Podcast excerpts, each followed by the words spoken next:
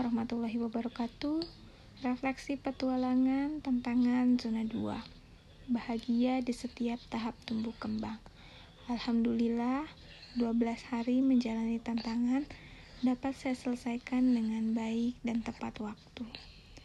Tidak mudah menjalani tantangan ini dengan bahagia di setiap uh, di setiap tumbuh kembang karena ombak emosi itu selalu muncul dan saya jadi belajar bagaimana mengamatinya dan saya belajar untuk berdamai dengan ombak itu ketika ombak itu hadir.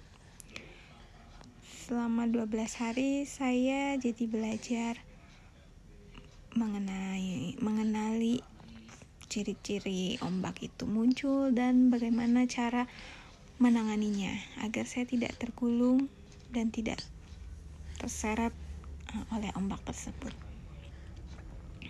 Selain itu pula saya jadi belajar untuk mengikhlaskan hati dan belajar memaafkan. Saya belajar untuk mengikhlaskan diri dan tidak terlalu berekspektasi tinggi agar saya tidak kecewa ketika hasil yang saya dapatkan tidak sesuai dengan yang saya harapkan. Dan saya juga memaafkan uh, segala sesuatu yang terjadi saat anak-anak belajar. Karena saya memaklumi mereka masih dalam tahap pembelajaran dan saya pun demikian. Saya masih belajar untuk jadi ibu yang baik dan partner yang enak untuk diajak bekerja sama oleh mereka. Tak lupa, saya juga selalu memohon pertolongan dan selalu melibatkan Allah Subhanahu wa taala dalam setiap kegiatan pengasuhan uh, di rumah bersama anak-anak dan pasangan karena sejatinya saya bukanlah seorang pendidik yang baik tanpa pertolongan dari Allah Subhanahu wa taala.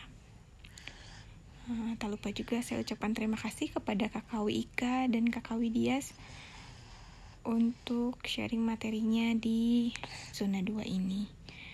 Uh, semoga ke depannya saya bisa makin berbenah diri lagi menjadi ibu yang lebih baik menjadi partner yang lebih baik lagi untuk anak-anak maupun dengan uh, suami.